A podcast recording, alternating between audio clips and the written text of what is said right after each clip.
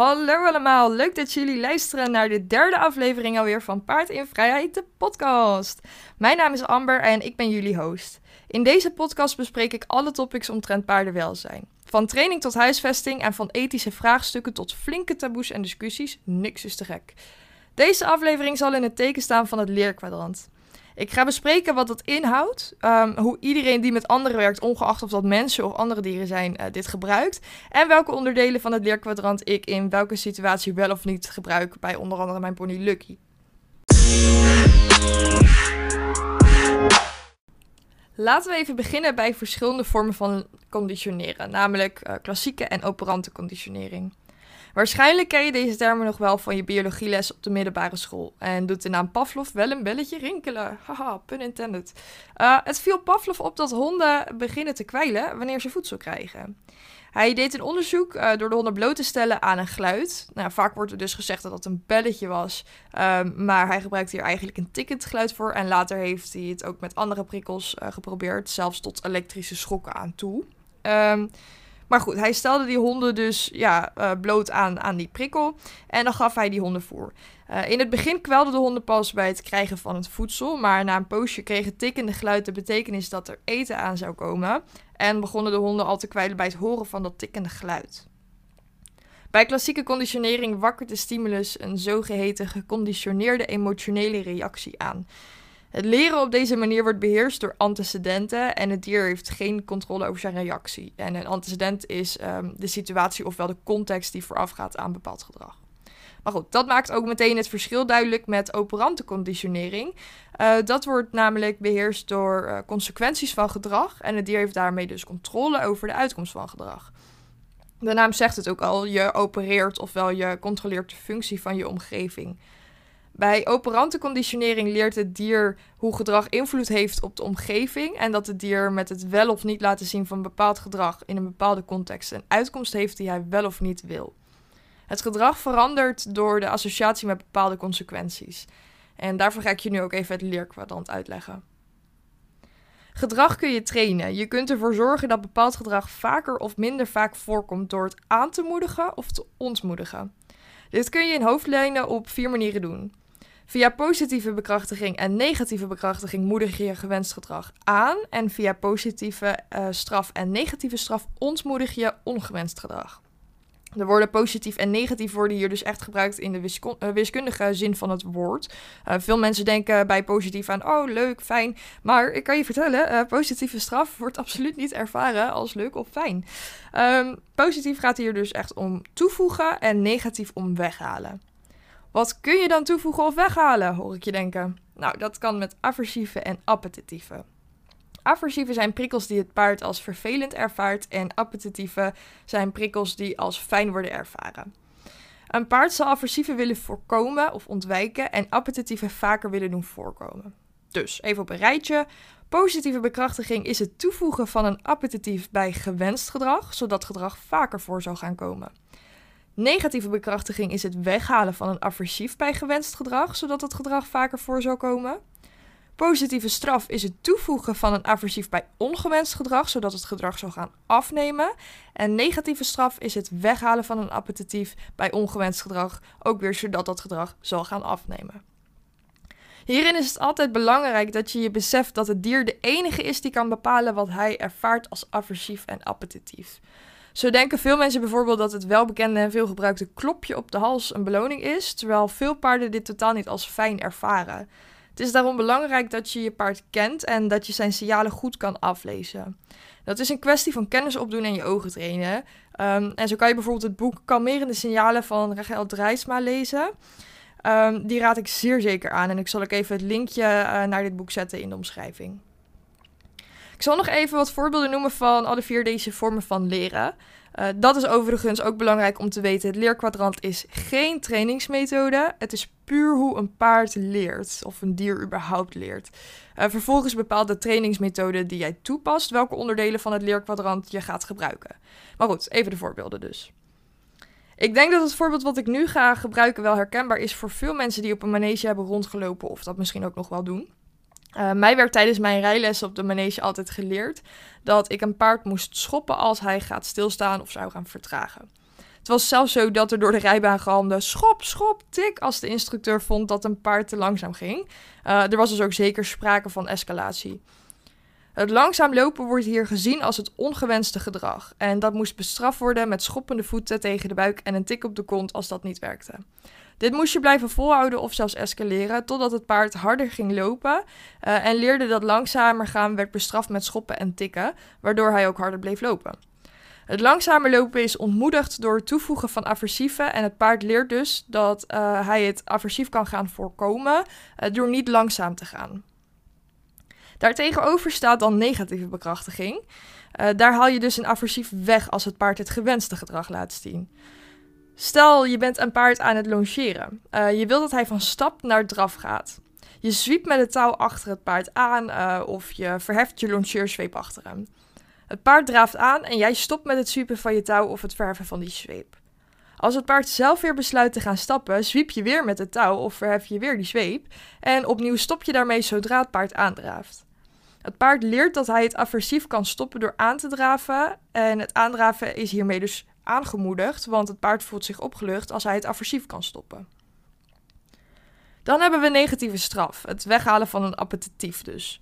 Uh, denk bijvoorbeeld aan een paard dat wat ongeduldig is en er staat te schrapen met zijn hoef over de grond uh, bij zijn voerbak. Uh, het schrapen is hierin het ongewenste gedrag. Jij haalt de voerbak weg en hangt het pas terug als het paard stopt met schrapen. Hierdoor leert het paard dat het schrapen betekent dat zijn geliefde voer kan worden weggehaald en dat wil hij natuurlijk niet. Het paard zal stoppen met schapen zodat zijn voerbak blijft hangen. Het ongewenste gedrag van het schapen is daarmee dus ontmoedigd door het weghalen van uh, de appetitief hier in de voerbak. Daartegenover staat dan weer positieve bekrachtiging en dat is dus het toevoegen van een appetitief bij gewenst gedrag. Stel, je wilt dat je paard stil blijft staan bij de bekapper, maar daar heeft hij nogal moeite mee en hij blijft maar bewegen. Um, nou ja, elke keer dat hij dus even stilstaat tussendoor, krijgt hij een kriebel of een voertje. Het paard gaat dan leren dat hij die kriebel of dat voertje krijgt als hij stilstaat en zal dus vaker gaan stilstaan, uh, ofwel het gewenste gedrag laten zien. Um, en voelt zich blij als hij zijn kriebeltje of voertje krijgt. En daarmee neemt dan dus dat, dat gedrag hè, van dat uh, blijven bewegen, dat neemt dan ook af, want dat maakt plaats voor het meer stilstaan. Um, zo wordt er bij Parelli bijvoorbeeld, hè, als we dan even weer teruggaan naar die trainingsmethodes, uh, heel veel gebruik gemaakt van negatieve bekrachtiging, vaak met escalatie en regelmatig komt het ook tot positief straffen. Uh, bij rijden idem dito. Um, bij rijden denken overigens de meeste mensen dat met name de sporen, zwepen, bitten, teugeldruk en noem het maar aversiever zijn voor het paard. Uh, maar bijvoorbeeld het gewicht van de ruiter en de zit van de ruiter kunnen ook zeker worden ervaren als een negatieve bekrachtiging of zelfs positieve straf.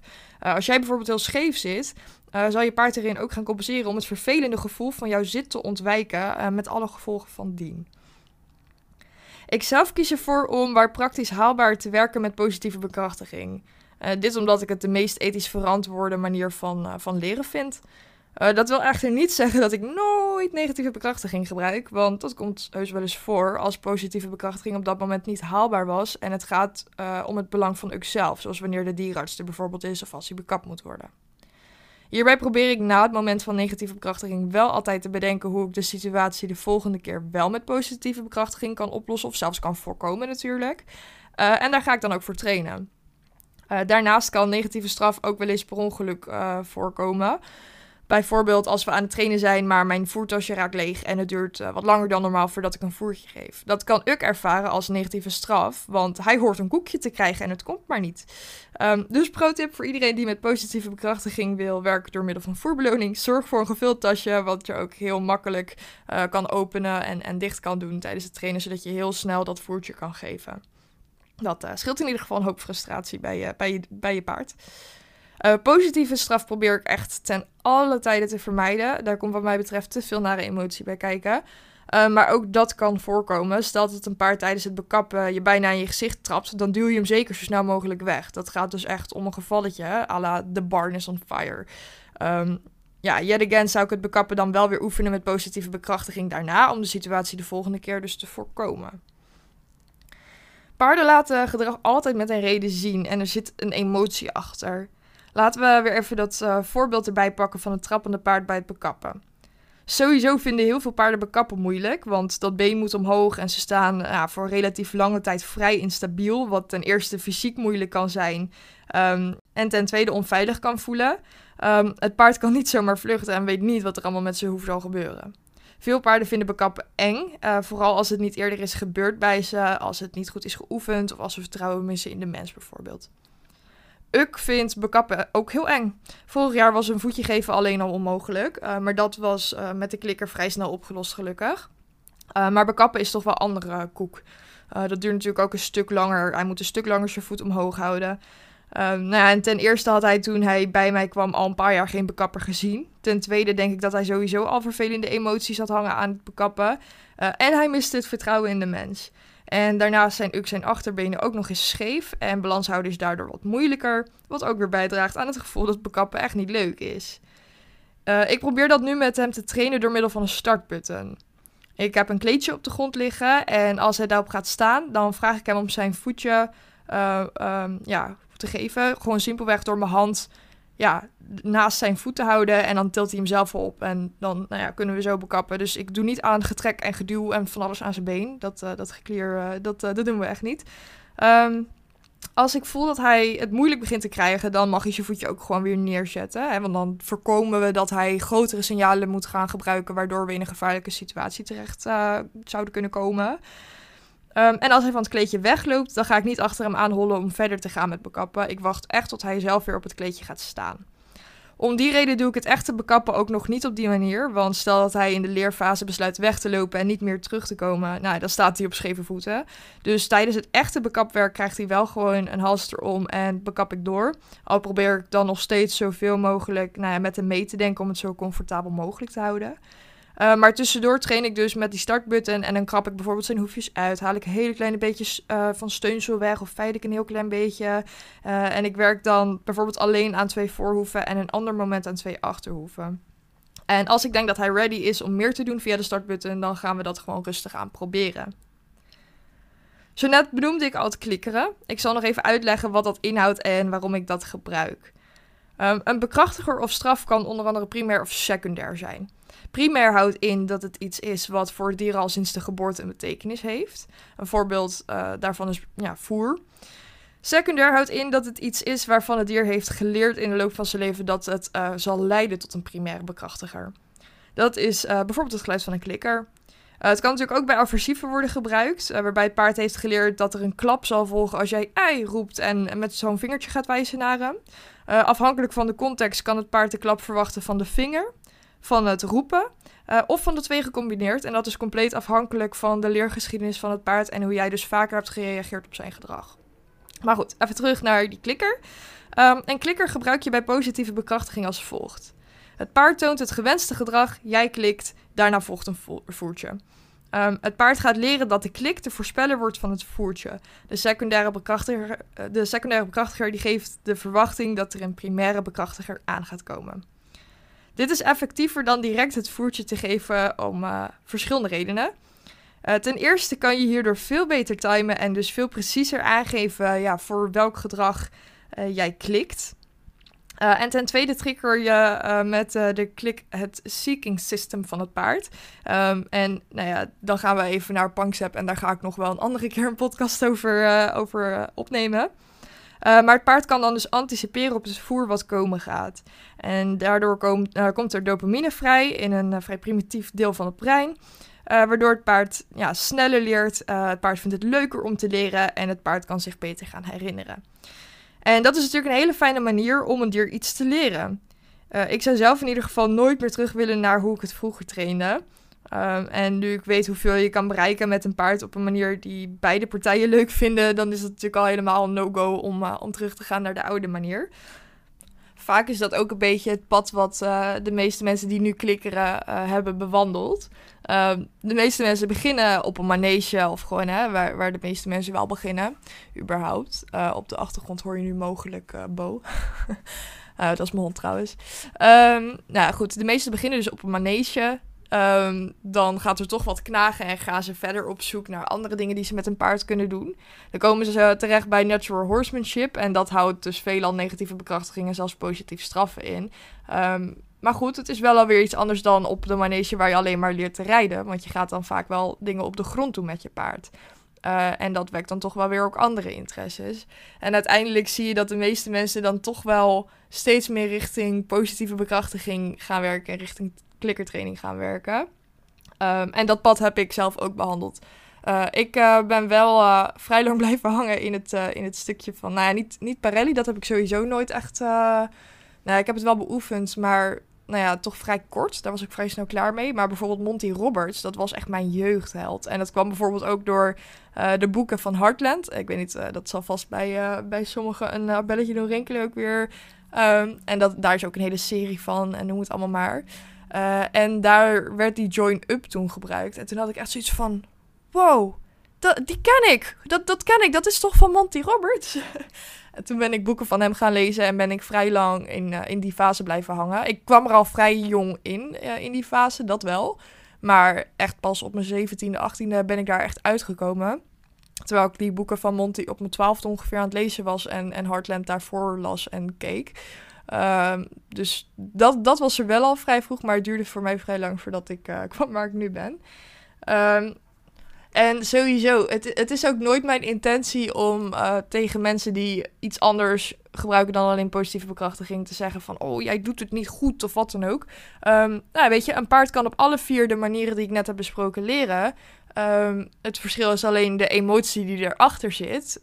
Um, en ik, ik denk dat het vooral heel belangrijk is dat meer mensen zich gaan beseffen waarmee ze werken, waarmee ze een paard trainen.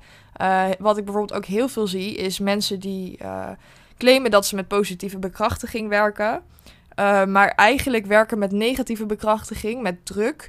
En dan een koekje geven als het paard um, heeft geweken voor de druk, zeg maar. En dat noemen we dan cookie on top. Dat wil dus niet zeggen dat jouw paard heeft geleerd door positieve bekrachtiging. Jouw paard heeft nog steeds geleerd door negatieve bekrachtiging. Alleen die kwam een koekje achteraan. Uh, maar de dominante uh, reden, zeg maar, waarvoor dat paard het gedrag liet zien wat jij wilde, was dan toch die negatieve bekrachtiging. Um, daarom vind ik het dus heel belangrijk dat mensen zich wel echt bewust zijn van um, ja, waarmee ze een, een, paard of welk dier dan ook trainen. En uh, wat voor emotie daar dus achter kan gaan zitten. Um, wat dan hè, uh, de reden is voor bepaald gedrag in bepaalde situaties.